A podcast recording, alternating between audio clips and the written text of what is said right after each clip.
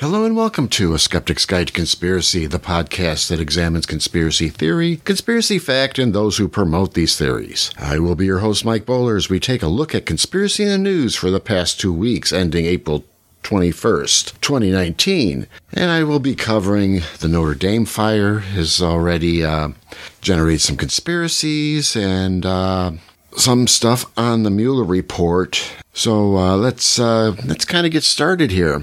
Because, of course, um, no disaster can go uncommented upon. So, a, as you may have, if you haven't, you may have heard uh, that a fire had broke out in the uh, Cathedral of Notre Dame in Paris, destroying the roof um, a sp- the spire that's kind of sits in the center, and of course, it's now starting to. There's the conspiracies that are spinning off from this. Uh, the original stuff I started seeing sounded much like uh, French politics, parties blaming parties, being responsible or somehow responsible with this fire.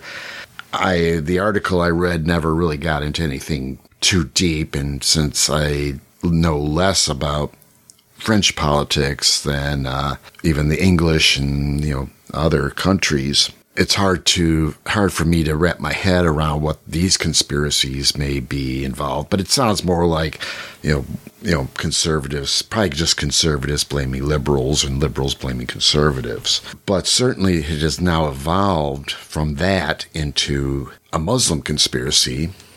Uh, apparently, but then again, this is coming out of this is from the United States point of view that it's a Muslim conspiracy to burn down a Christian church.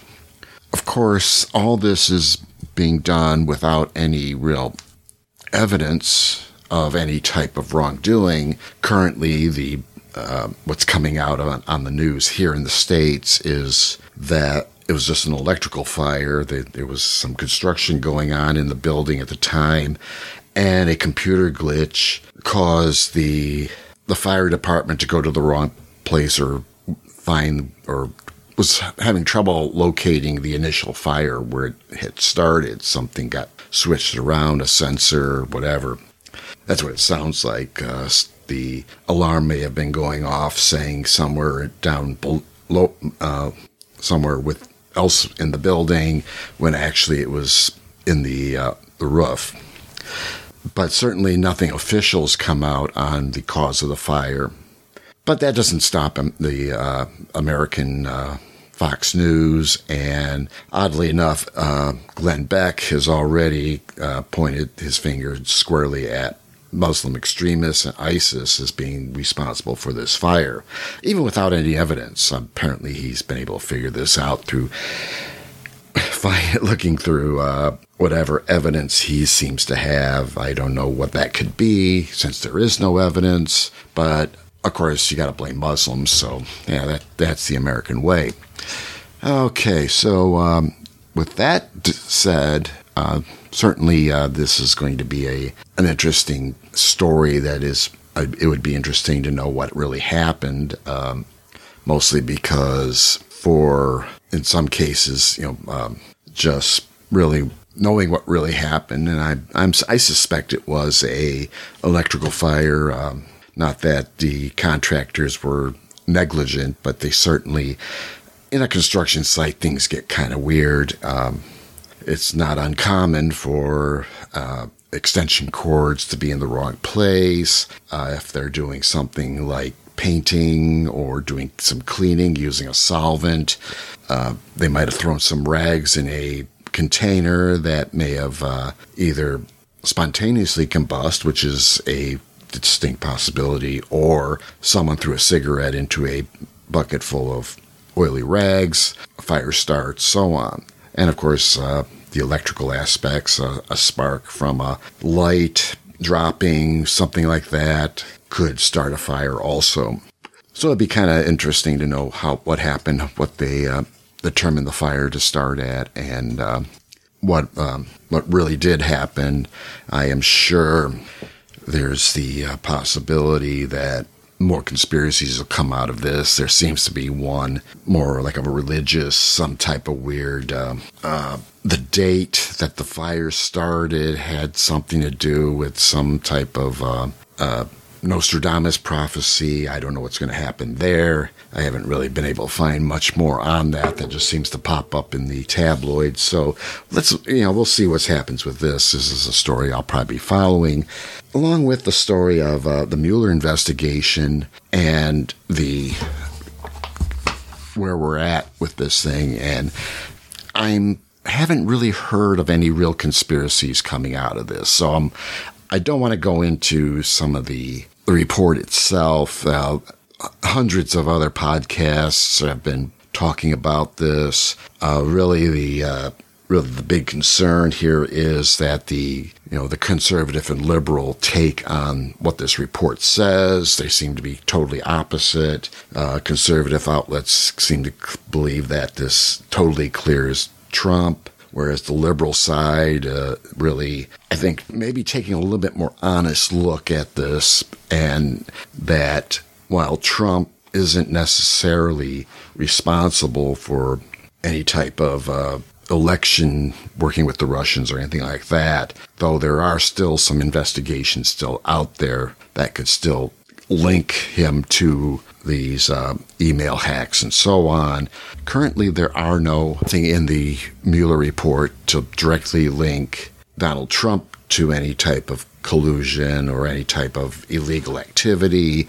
Much of this is more and what we're what we're really seeing and what is happening is that the these the, the various players Cohen I'm sure with uh, Roger Stone and Julian Assange now being uh, now in custody. Uh, some of these other players, uh, more than likely, they're going to be in trouble for more for uh, lying to the government on their activities versus anything that they did illegal.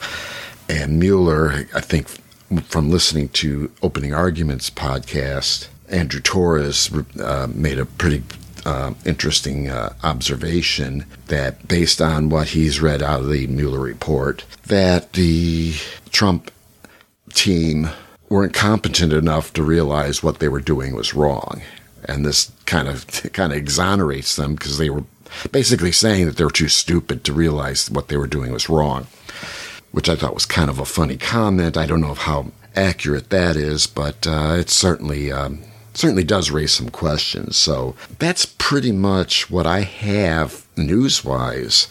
Uh, there's uh, certainly uh, Alex Jones and his deposition. I've been kind of going through some of those a little bit more in depth. Uh, I was actually sat through, watched uh, an two hours worth of Alex Jones basically playing stupid in front of a camera, being deposed. It's kind of, it's a very, uh, it's certainly a departure from what you see or hear or read about from him directly. He's almost literally his backpedaled and says, well, he doesn't, uh, he doesn't research. He doesn't do any, uh, any real vetting of the stories. That was probably my main takeaway is that he wants to get the story out right away. So it was, okay to uh, claim that like Sandy Hook was a false flag only until later when they realized and he realized he was dealing with a crazy person. This was Wolfgang Halbig. he was referring to. Once he realized he was dealing with a crazy person, that he had he realized he had to start backing off on the on the story. He never he's never really retracted anything and said anything like yes we made a mistake type of uh, retraction. So there it's really a kind of a weird um, weird situation for Alex Jones. I don't know what that's go- how that's going to help how this if this deposition is going to help or hurt him. We got to well we have to wait and see and wait till it gets into court whether or not he uh, unless he settles. But um, so there's really nothing happening new on the Alex Jones front. So that's pretty much the news this week. So uh, just for uh, just some general comments. Uh, I've been kind of dealing with, uh, I don't know if it's an allergy or cold, so I've been uh, not really as diligent in looking up some of these stories. Uh,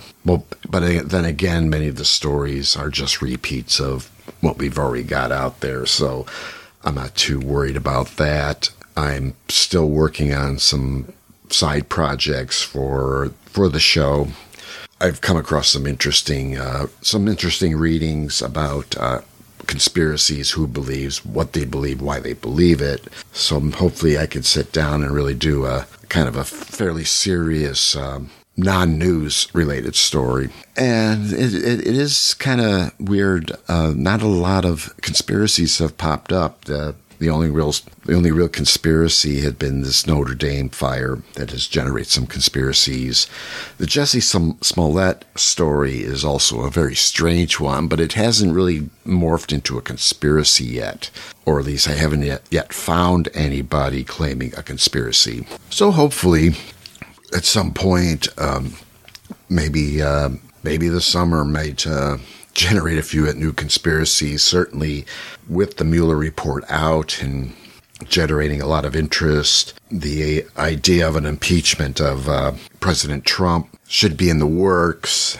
I'm wondering if that will generate some conspiracy. So, I mean, the future is bright for more stories, but uh, hopefully, uh, hopefully everything work, eventually works out. So I'd like to thank you for listening. This was episode 130, recorded on April 21st, 2019. Thank you for listening and good night.